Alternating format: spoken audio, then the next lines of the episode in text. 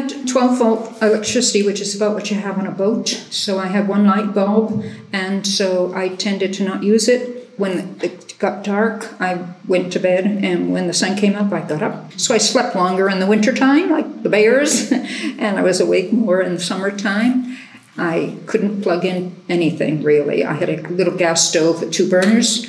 A sweet friend gave me a box, a aluminum box to put onto the stove, a camping oven, and so I made scones every week, which was great fun. So, and the water was collected in cistern. It came off the roof and was purified, and that's what I drank.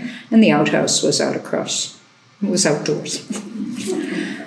a rat got stuck in the outhouse and was running around to begin with, but and there were possums on the roof in the night. That was the fun part. So